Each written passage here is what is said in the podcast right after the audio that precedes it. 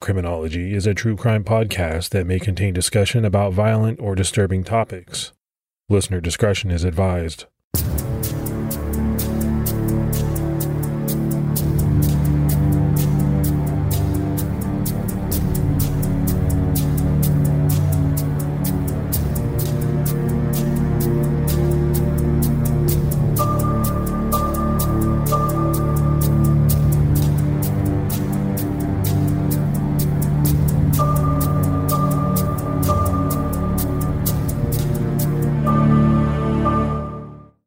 Like to welcome everyone to episode 49 of Criminology. I'm Mike Ferguson, And this is Mike Morford. and we have a really great case for you on this episode. But before we dive into that, Morph, I want to ask you how you're doing. How's your week going? It's going good. As always, I don't have too many complaints and I'm always ready to get to these episodes. I like that about you. Not too many complaints, and you're always ready to dive into these cases.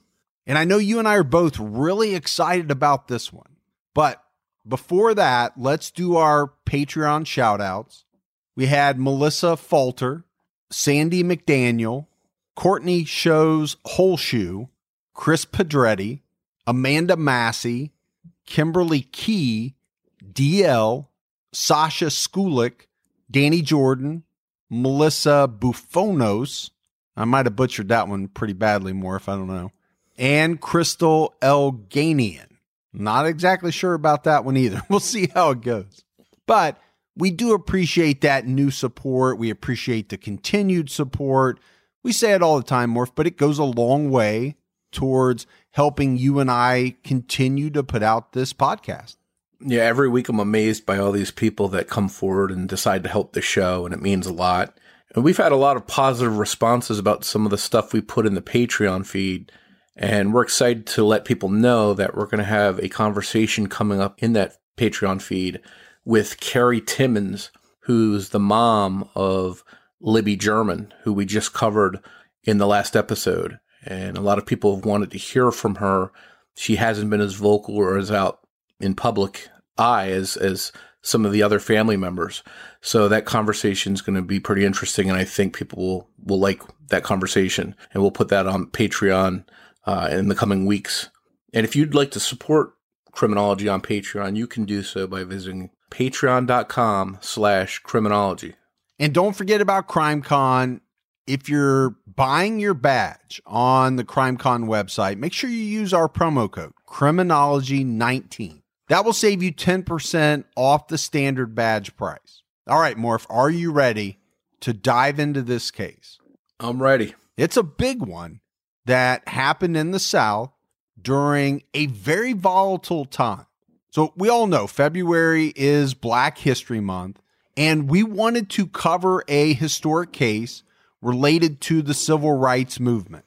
This case happened during the summer of 1964 when three male civil rights workers, two white, one African American, disappeared from Neshoba County, Mississippi. Their bodies were found 44 days later in a dam on a property belonging to a member of the Ku Klux Klan. Their murders at the hands of several members of the Mississippi KKK sparked a national outcry for justice and really led to the first successful federal prosecution in a Mississippi civil rights case.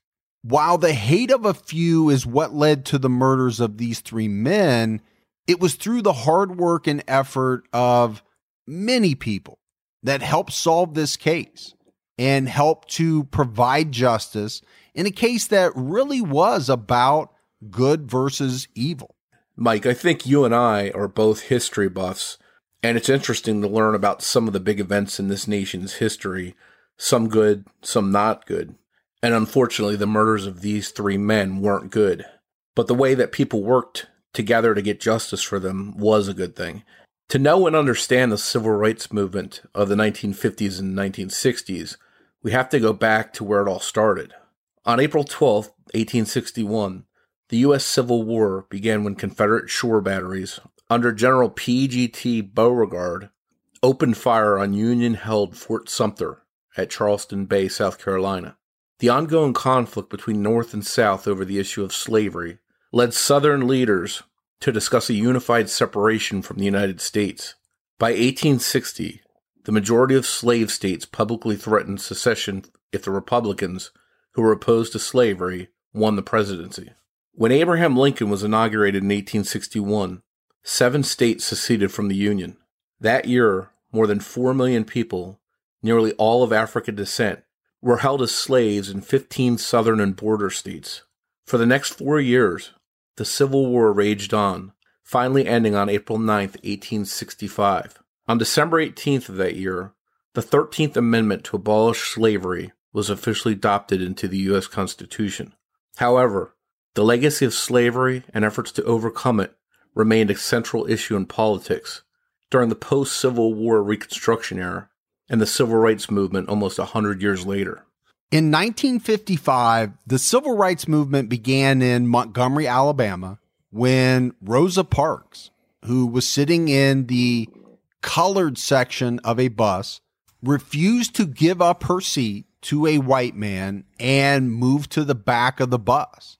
She was arrested and was made to pay a $10 fine plus $4 in court fees.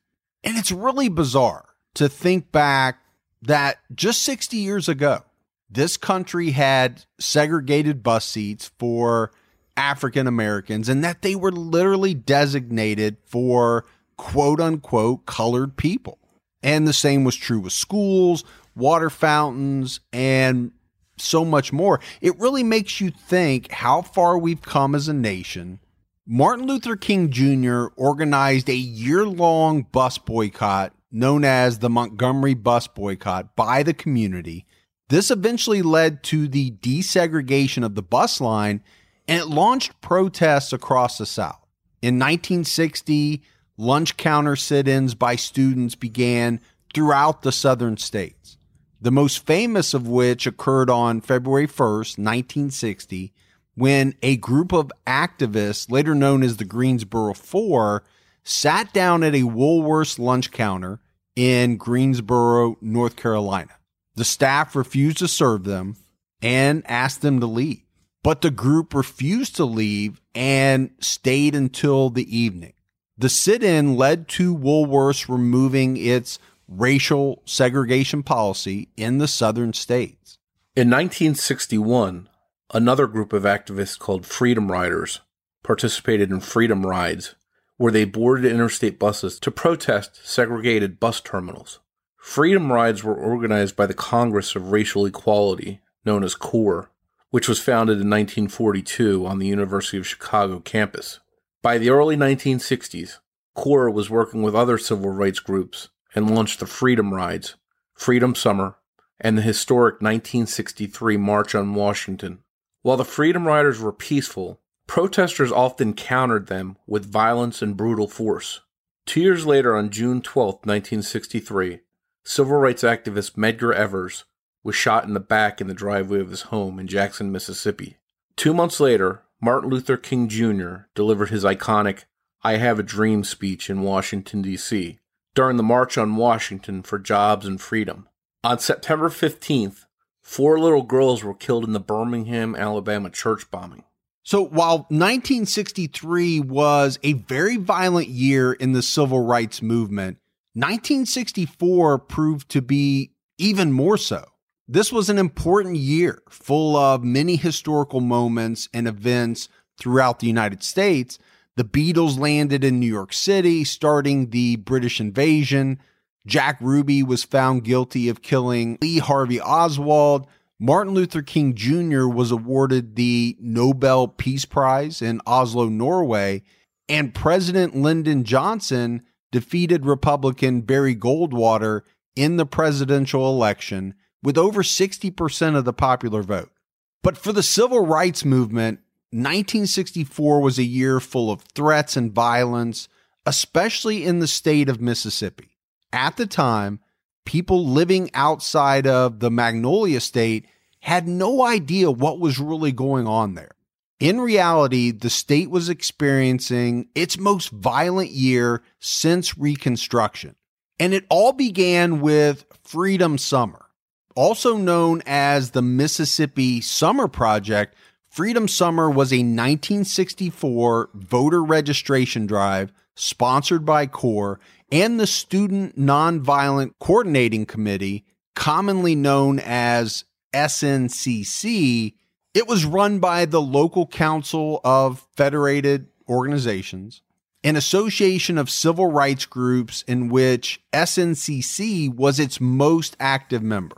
29 year old Robert Moses did most of the planning for the project at that time. Moses developed as one of the most influential black leaders of the civil rights struggle, and he had a vision of grassroots and community based leadership. Although Moses' leadership style was different from Reverend Martin Luther King Jr., King appreciated the contributions that Moses made to the movement, calling them inspiring. Moses initiated and organized voter registration drives in the South, sit ins, and freedom schools for the SNCC. Freedom Summer's goal was to increase black voter registration in Mississippi. The project included black Mississippians and over 1,000 predominantly white volunteers from across the country. Mississippi was chosen as a site for Freedom Summer because of its historically low levels of African American voter registration. In 1962, less than 7% of the state's eligible black voters were registered to vote. Roughly 100 white college students had helped register votes in 1963, and several hundred more students were invited in 1964 for Freedom Summer.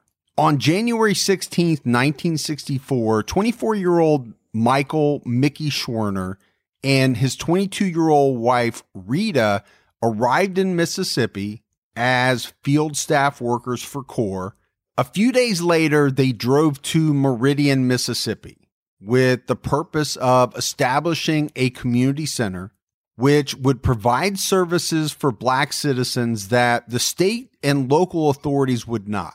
Shortly after they arrived, the couple met 21 year old James Earl Chaney.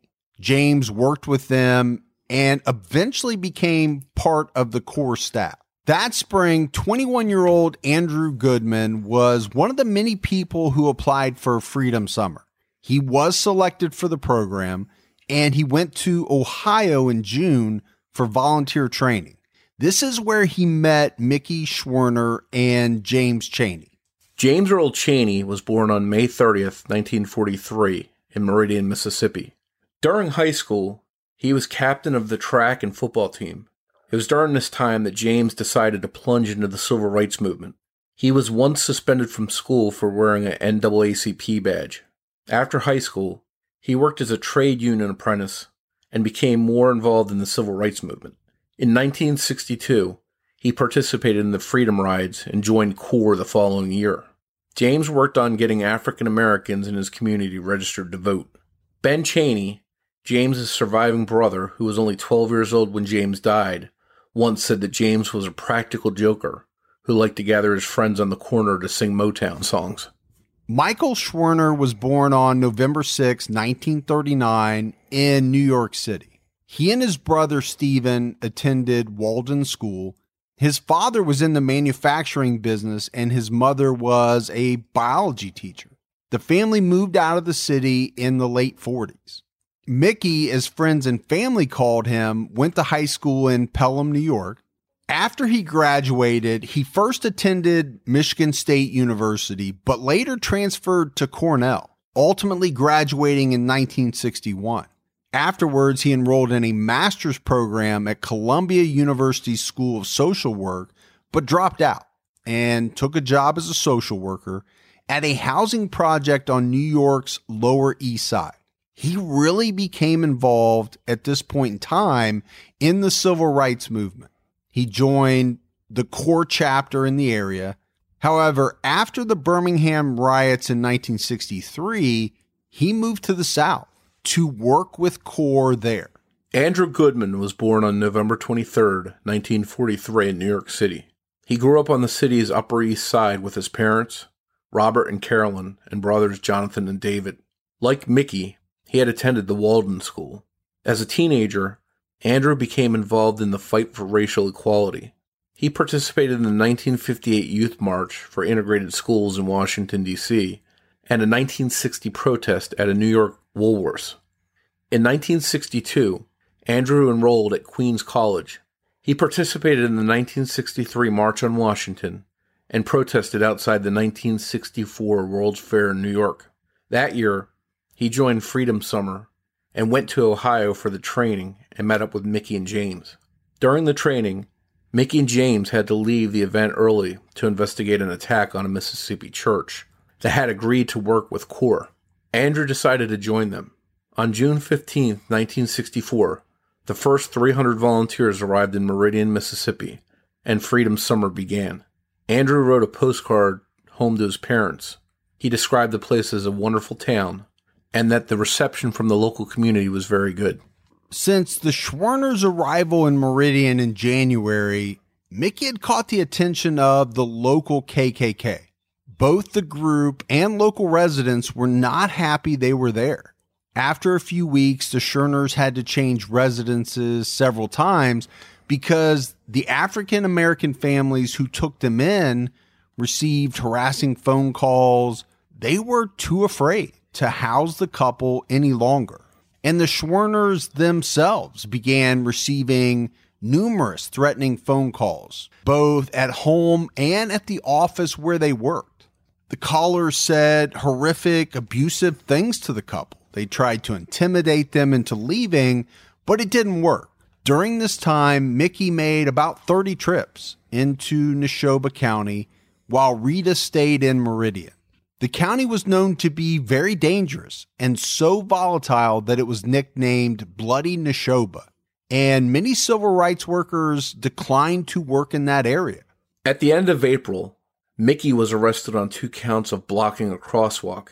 He was held in the Meridian City Jail until after his trial two days later. Another prisoner warned Mickey to not say anything because he overheard an officer saying that if he didn't keep quiet, he would get other prisoners to beat Mickey and no action would be taken by police. Mickey narrowly escaped the beating. On Friday, April 18th, the Schwerners were visiting Reverend R.S. Porter when Porter received word that a cross was burning in front of his church, the First Union Baptist Church. Then, at the beginning of June, a large group of activists were arrested in Meridian. They attempted to form a picket line in front of a few five and dime stores and were arrested. Mickey went down to the police station to find out what the charges were.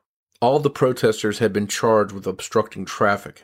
The desk sergeant that day, Officer Kirkland, threatened Mickey, saying, If you get any more of these kids arrested, Schwerner, I'm going to get you. And that's a promise. All of these events that we've been talking about, they're leading up to one big national tragedy.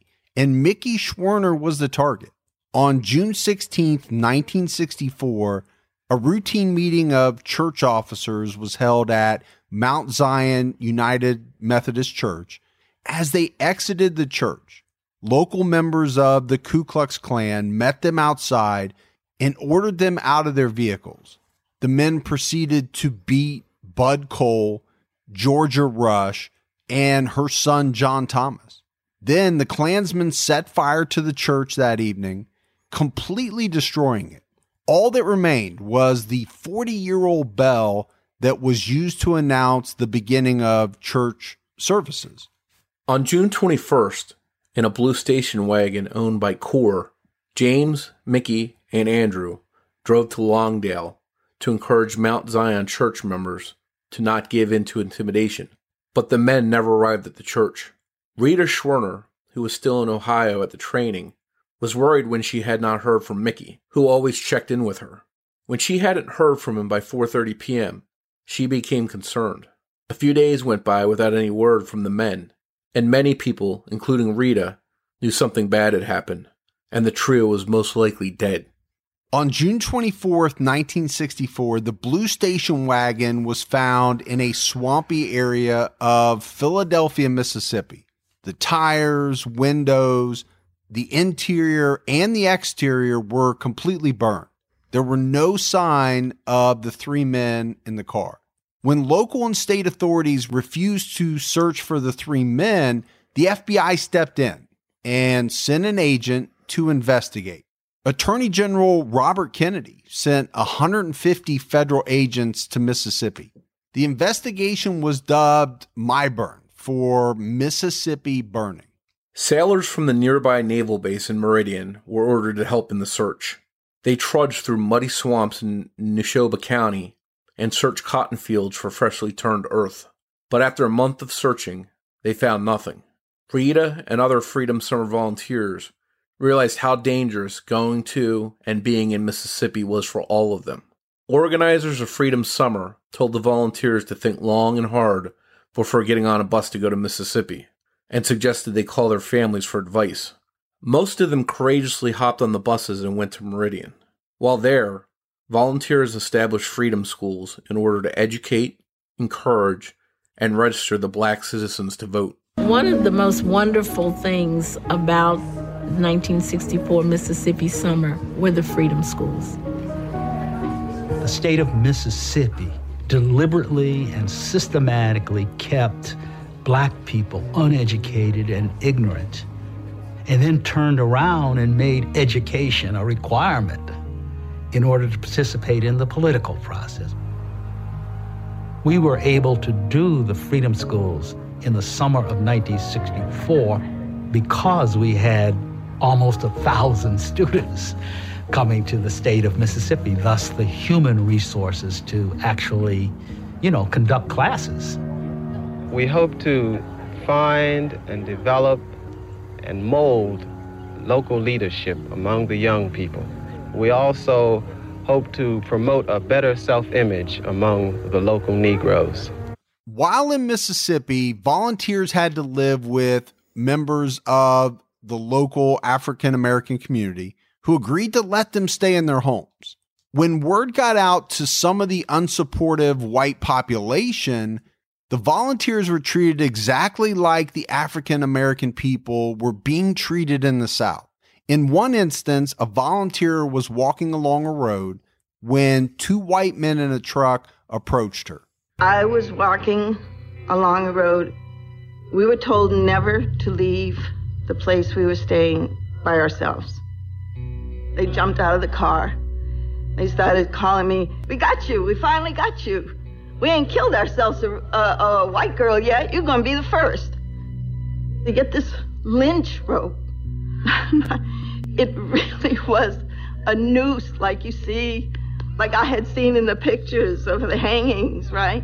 They put this noose over my head and they, it's attached to a long rope. They jumped back into the car, and I just saw myself being dragged to death. I'm walking like this, and they're laughing and calling me all kinds of names. And then they moved along slowly, a little bit faster. I'm walking faster. And it was like, okay, this is it. And then they dropped the rope. And I just stood there because we had to wear skirts. We weren't allowed to wear pants in those days. So we all had our little shifts on and everything. I peed all over myself. Just stood on there and just peed.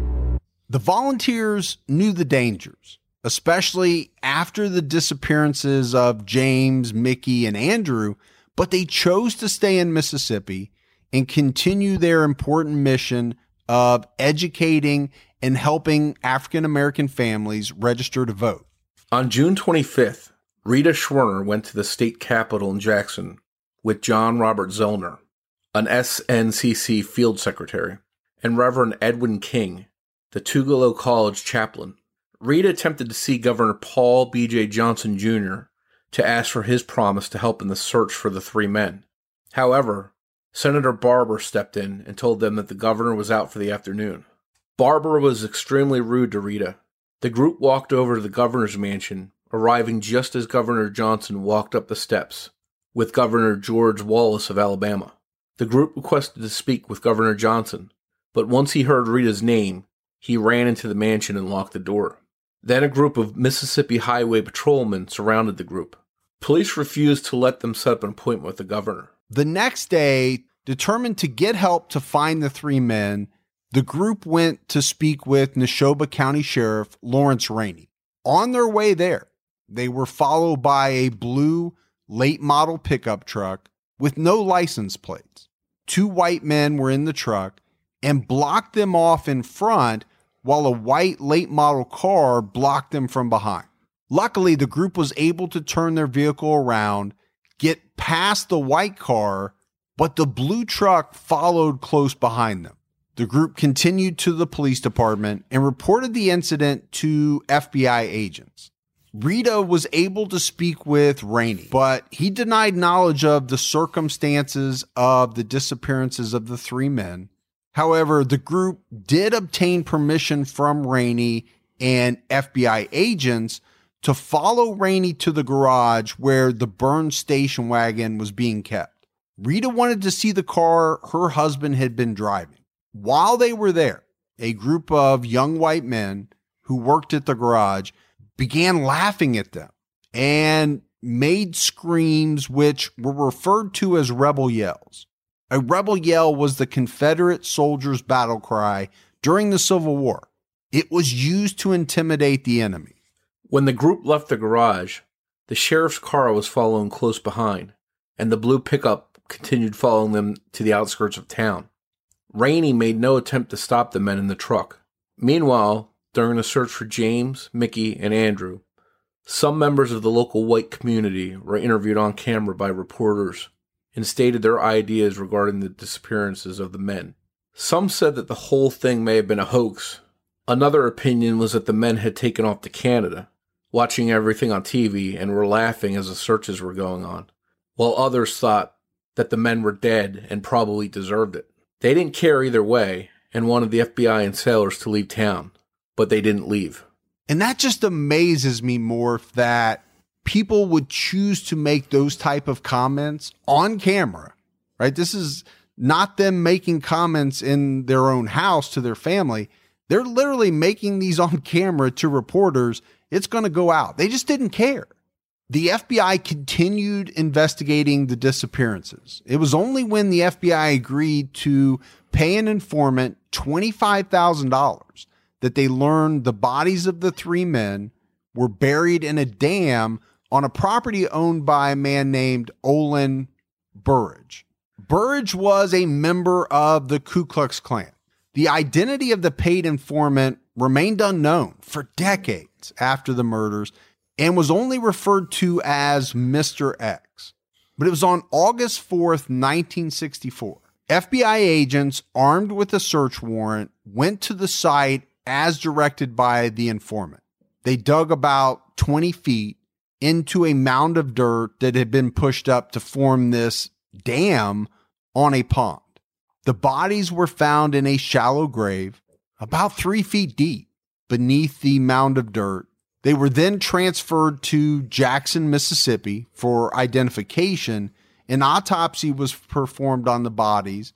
X rays were used to see if any metal objects, such as bullets, were embedded in the decomposing bodies. And sure enough, bullets were found. All three men had been shot to death. Evidence on one of the bodies showed signs of a brutal beating prior to death. The bodies were identified through fingerprints and dental records as Andrew Goodman, Michael Schwerner, and James Chaney, the three missing civil rights activists.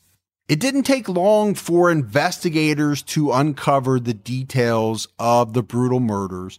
These murders had been planned in advance. The White Knights of the KKK had specifically targeted Mickey because he was working with members of the Mount Zion Methodist Church. The Klansmen decided to trap Mickey by attacking members of the church. After the three men were arrested and released on June 21st, they hopped into the blue station wagon and drove towards Meridian. They avoided back roads and took the highway through Philadelphia, Mississippi. Just as they drove into town, Neshoba Deputy Sheriff Cecil Price pulled them over for driving 65 miles per hour in a 30 mile per hour zone. He arrested all three men and hauled them into the county jail, where he locked them in a cell for seven hours. He eventually released the three men. During the seven hours that the men were in jail, Deputy Sheriff Price summoned Klan members. letting them know he was releasing the men. The Klan members were waiting when Price hopped into his police car and raced after the station wagon. Price pulled the men over again just before they reached the county line. The Klan members took the men to a secluded area. Then Klan member Wayne Roberts shot Mickey in the heart and then walked over to Andrew and killed him. Klansman James Jordan ran over to James and shot him in the abdomen, while Roberts fired a shot into James's back. To make sure James was dead, Roberts put another bullet into his brain. After the Klan killed the three activists, they bulldozed the bodies into this earthen dam under about 10 tons of dirt, believing the bodies would never be found. But they underestimated the media attention on this case. James Chaney was African American. Andrew Goodman and Mickey Schwerner were Caucasian. Mickey's wife, Rita Schwerner, later said that she felt the only reason this case received so much attention was because two of the victims were white. If the victim had only been James, it's very possible no one would have ever known about it. And I believe that's true, Morph, and it's extremely sad. It's extremely disconcerting that that was what was going on during that time period. You know, the entire country watched this unfold from their television sets as the FBI recovered this charred station wagon from the swamp. And then again, when the bodies were found. Folk singer Pete Seeger was in town for a Freedom School convention during this time. And so he gave a concert that night. And I don't know how we would have gotten through that day without the singing and the the camaraderie and the strength that comes from being together and singing together.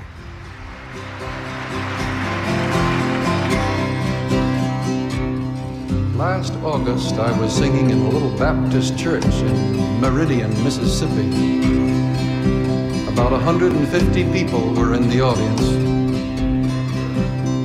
And in the middle of my program, I had to announce to them the news that had just come in that the bodies of the three young civil rights workers had just been discovered. I didn't see anybody or hear anybody shout for revenge but I could see lips moving.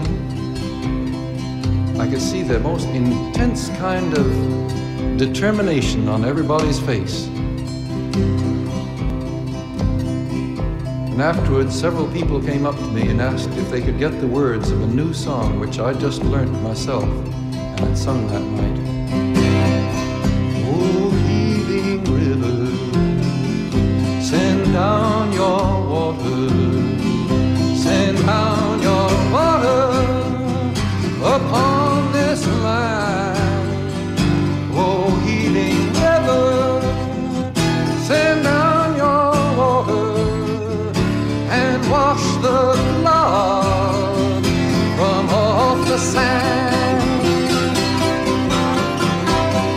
1963, Seeger helped organize a landmark Carnegie Hall concert featuring the youthful Freedom Singers as a benefit for the Highlander Folk School in Tennessee.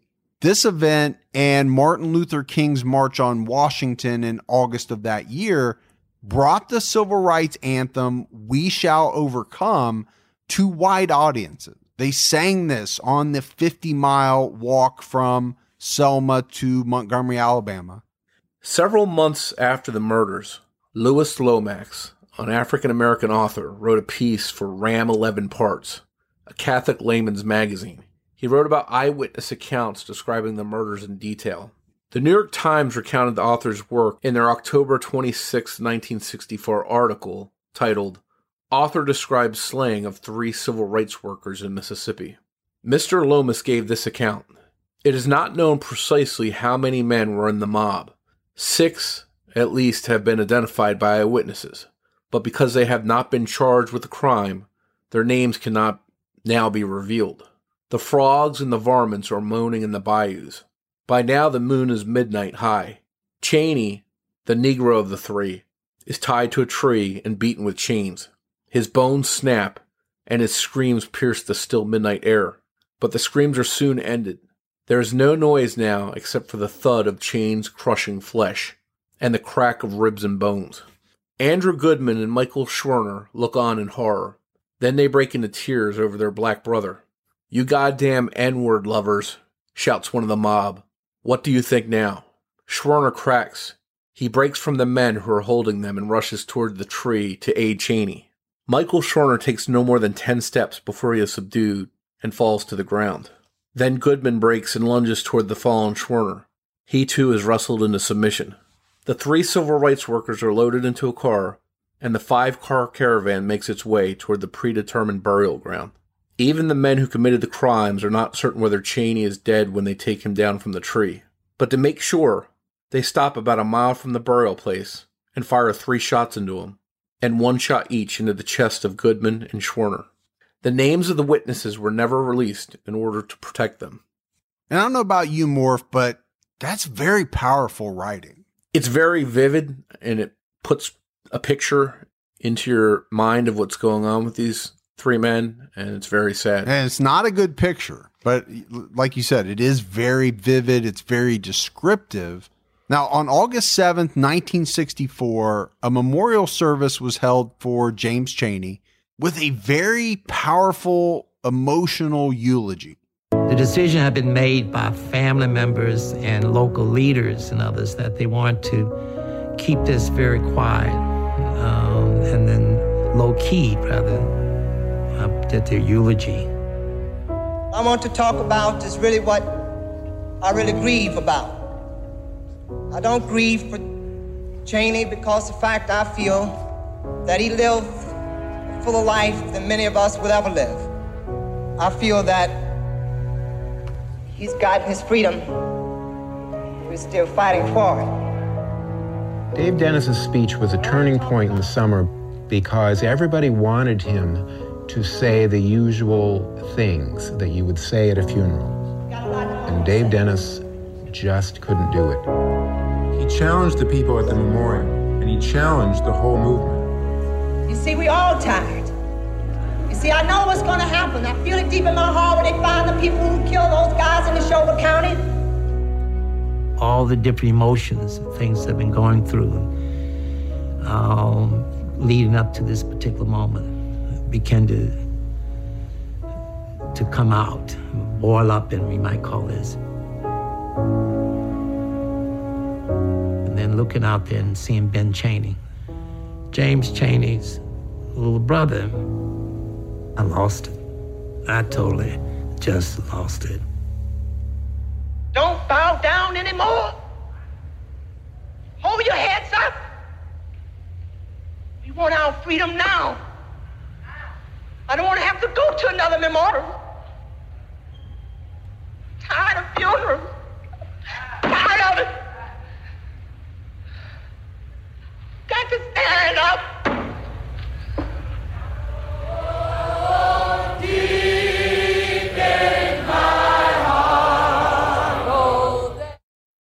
The following Sunday, August 9th, Andrew's funeral and a memorial service for Mickey were held separately in New York City. James's mother, Fannie Lee Chaney, attended both services. Thousands of people came to pay their respects to the civil rights workers, and some attendees had to listen to a loudspeaker from a basement in both churches. That's how many people were there. Those who couldn't fit into the crowded churches waited outside on the sidewalk. At Andrew's service, the hundreds who had waited on the sidewalk began quietly singing, We Shall Overcome. They were joined by those who emerged from the church, and soon the civil rights song filled the block of 64th Street west of Central Park. Andrew was buried in Mount Judah Cemetery at Cypress Hills in Brooklyn. His headstone reads, He traveled a short while towards the sun and left the vivid air signed with his honor. Michael Schwerner was cremated. For decades after the Civil War Reconstruction, U.S. Congress did not pass one Civil Rights Act, but in 1957, it did establish a Civil Rights section of the Justice Department, along with a Commission on Civil Rights to investigate discriminatory conditions. Three years later, it provided for court appointed referees to help African Americans to register to vote. In 1961, John F. Kennedy became the 35th President of the United States.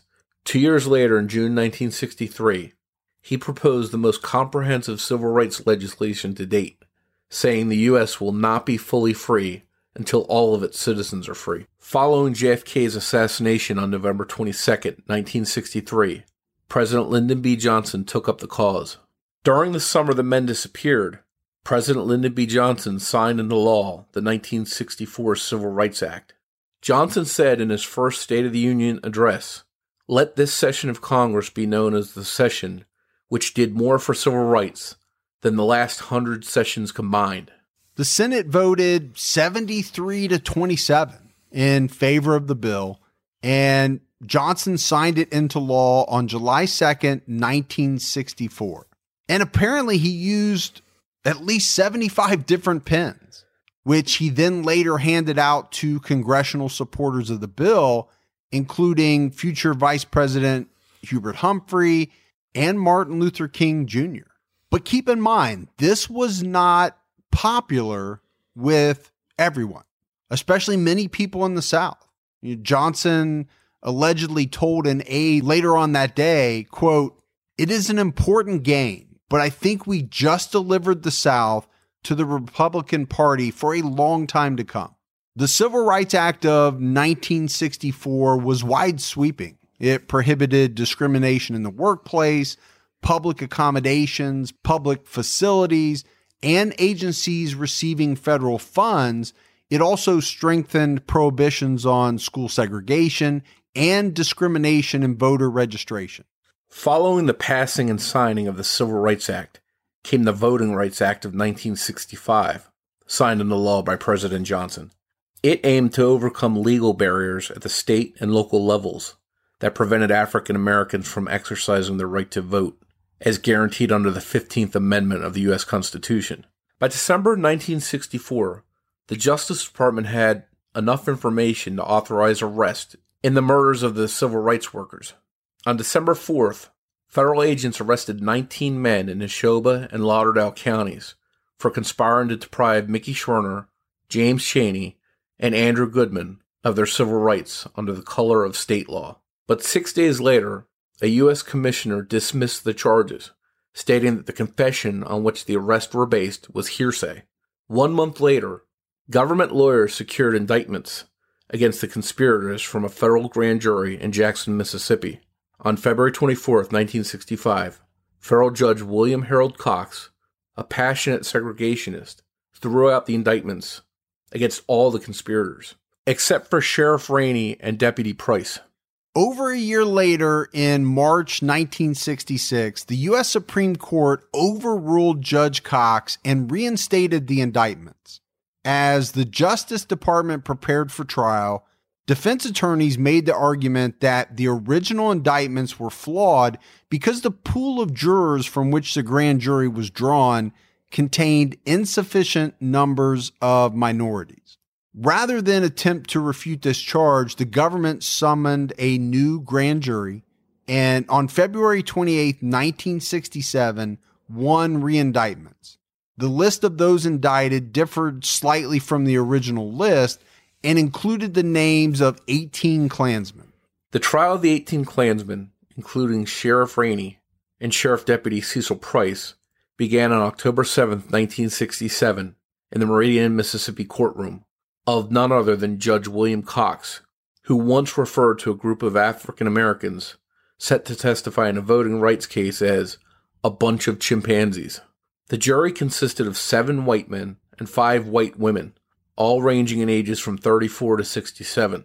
Klansman James Jordan and Horace Doyle Barnett pleaded guilty to the murders and gave confessions implicating others. However, their confessions were never heard at trial. Regardless, Jordan and two other Klansmen, Wallace Miller and Delmar Dennis, did testify, and their testimonies became the heart of the prosecution's case. Wallace Miller described the organization of the Lauderdale County Klavern, which is a KKK term used to describe a unit of the Klan. and described his conversations with two high ranking members, Frank Herndon and Edgar Ray Killen, about the June 21st operation in Neshoba County. Delmar Dennis incriminated Samuel Bowers, the imperial wizard of the White Knights of Mississippi's KKK. James Jordan was the government's only witness to the actual murders. And they were fearful that he would be assassinated before he could even testify. So they arranged to have him hustled into court by five agents with their guns drawn. And Jordan didn't do so well in court. You know, at one point he began hyperventilating and required hospitalization. Another time he collapsed and had to be carried out of the courtroom on a stretcher. But he did finally manage to take the witness stand and describe the events of June 21st and the morning of June 22nd. He started with the gathering of Klan members in Meridian all the way to the burial of the bodies at Olin Burrage's property. The defense's case consisted of a series of alibi and character witnesses. Local residents testified as to the reputation for truth and veracity of various defendants, or claimed to have seen them on June 21st at various locations, such as funeral homes or hospitals. John Doar, one of the government attorneys, presented the closing argument for the government on October 18th. He told the jury this was a calculated, cold blooded plot. Three men, hardly more than boys, were its victims. Doar pointed to Price and said, Price used the machinery of law, his office, his power, his authority, his badge, his uniform, his jail, his police car, his police gun. He used them all to take, to hold, to capture, and kill. Doar concluded his closing statement by telling jurors that what he and the other lawyers said will soon be forgotten, but what you 12 do here today will long be remembered. One day after deliberations began, the jury was unable to reach a verdict. Judge Cox gave the jury what is called the Allen charge or the dynamite charge for its purpose of cracking a deadlocked jury. And this is basically where the judge goes back to the jury and says, Hey, keep going until you're able to reach a verdict. 13 days after the trial began, the jury returned its verdict on the morning of October 20th, 1967. Seven defendants, mostly from Lauderdale County, were convicted. The list of convicted men included Deputy Sheriff Cecil Price, Imperial Wizard Sam Bowers, Wayne Roberts, Jimmy Snowden, Billy Wayne Posey, and Horace Barnett. Seven men, mostly from Neshoba County, were acquitted, and this included Sheriff Lawrence Rainey, Olin Burrage, and Frank Herndon. In three of the cases, the jury was unable to reach a verdict. The convictions in the case represented the first ever federal convictions in Mississippi for the killing of a civil rights worker. Sentencing took place on December 29, 1967. Roberts and Bowers got 10 years. Posey and Price received 6 years, and the other three convicted defendants got 4. Roberts and Bowers served no more than 6 years of their 10-year sentence. Price only served 4 years of his 6-year sentence. In 1983, in a secret interview with the Mississippi Department of Archives and History, Samuel Bowers alleged that Edgar Ray Killen was the main perpetrator of the 1964 killings. He also admitted that he thwarted justice in the case, but denied direct involvement in the murders. He said, If authorities wanted to put a charge on me, they could have got me for obstruction of justice. I did everything I could to frustrate this investigation. I was up there doing everything I could to keep those people from talking, and everybody else. I was quite delighted to be convicted and have the main instigator of the entire affair walk out of the courtroom a free man. Everybody, including the trial judge and the prosecutors and everybody else, know that's what happened. Samuel Bowers was later convicted in 1998 for the 1966 firebombing of the home of shopkeeper Vernon Dahmer, who had allowed fellow African Americans to pay their poll taxes and register to vote in his store. The New York Times reported that Mr. Bowers sent two carloads of Klansmen with 12 gallons of gasoline, white hoods, and shotguns to the Dahmer house near Hattiesburg, Mississippi. They tossed the burning gasoline into the house, and 58 year old Vernon Dahmer, his lungs seared, held these attackers at bay so his family could escape. And then he died later in the arms of his wife. Prior to his conviction, Bowers had been brought to trial five times for the killing of Vernon Dahmer. He died in prison in 2006 at the age of 82. As part of an agreement with state archivist, Bowers' tapes were to remain sealed until his death. However, in 1998, investigative reporter Jerry Mitchell gained access to portions of the tapes, and his paper published excerpts. Bowers' admission to obstructing justice led Rita Schwerner to write Philadelphia, Mississippi District Attorney Ken Taylor in 2000. Rita wrote, It's past time for the state of Mississippi to fully investigate and acknowledge responsibility for these murders. She then asked Taylor to reopen the case. That same year, Mississippi Attorney General Mike Moore announced that the state was asking the FBI to turn over its files on the case and the 1967 trial transcripts. Moore said, It's a chance for us to do justice for the families of those three young men. It's a mean spirited murder case, maybe one of the most mean spirited murder cases that I've ever seen. Our investigators are now out in the field interviewing witnesses. Jerry Mitchell's work over the years helped get convictions in many civil rights cases, including the killing of Medgar Evers and Samuel Bowers for Vernon Dahmer's murder. In 1988, the film Mississippi Burning, loosely based on the 1964 civil rights murders, was released, and it inspired Mitchell to take a closer look at the 1964 case. During his investigation, he uncovered the identity of the 1964 informant who the FBI paid $25,000 to. At the time, he was only known as Mr. X. Mitchell narrowed the list of possible candidates in his thorough investigation. When author Barry Bradford provided key information from his interview with retired FBI agent Don Carcieri, Mitchell was able to conclude that Highway Patrolman Maynard King was Mr. X. And by the way, I'd highly recommend the film Mississippi Burning, starring Gene Hackman and Willem Dafoe. What did you think of that movie, Mike? No, I liked it. And I, and I would agree with that recommendation. It's a very powerful film. Almost 41 years after the murders, Edgar Ray Killen's trial in the killings began on June 15th, 2005. Killen was a preacher and a sawmill operator. He never confessed to the murders. His lawyer said that he was a Klan member and recruited people to help beat up the three workers, but the prosecution accused Killen of being the mastermind behind the whole thing.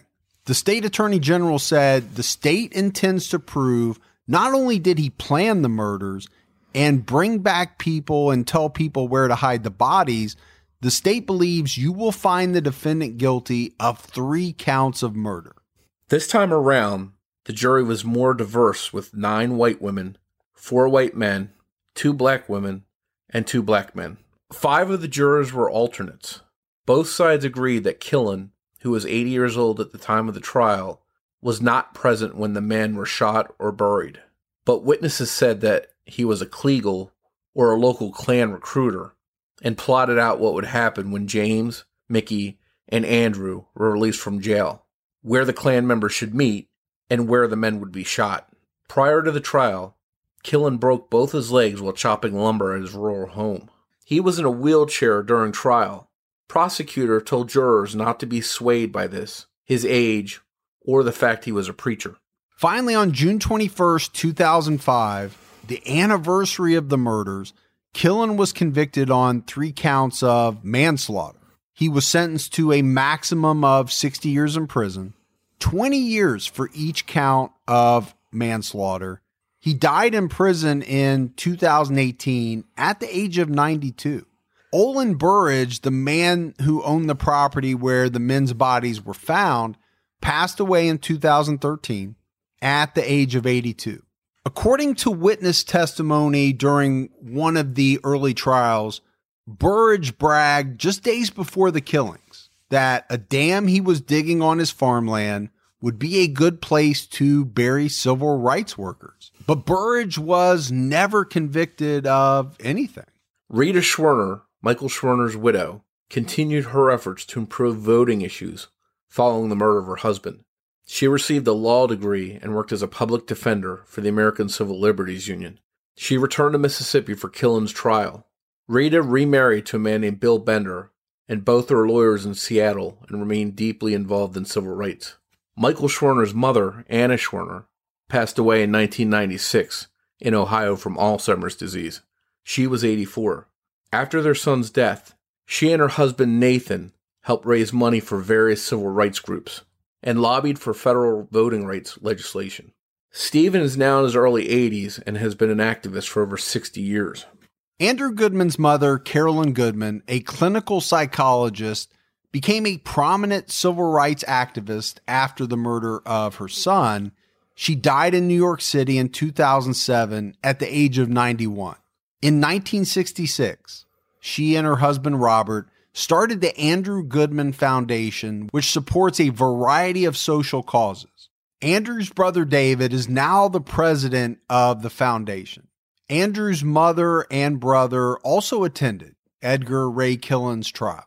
Fannie Lee Chaney, James's mother, passed away in 2007, three months before Carolyn Goodman. She was 85. After her son's murder, Chaney sued five restaurants in Meridian for racial discrimination. Due to her lawsuit and speaking out about the crime, she was fired from her job, and no one else in town would hire her. Crosses were burned on her lawn, and a firebomb intended for her family's house destroyed that of a neighbor. She moved to New York City where she worked in a nursing home. After 30 years, she retired and moved to New Jersey.